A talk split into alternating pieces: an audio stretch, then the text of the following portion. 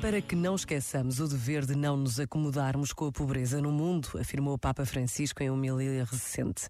Segundo uma antiga tradição, na ceia de Natal deve-se deixar um lugar vazio para o Senhor, que certamente baterá à porta na pessoa de um pobre necessitado.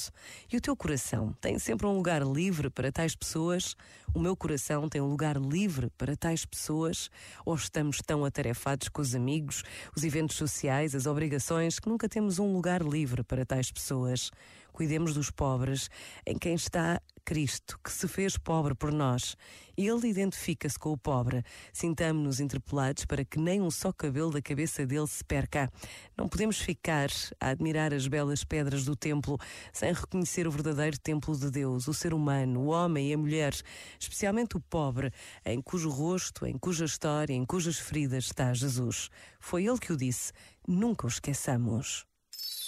Este momento está disponível em podcast no site e na app da RGF.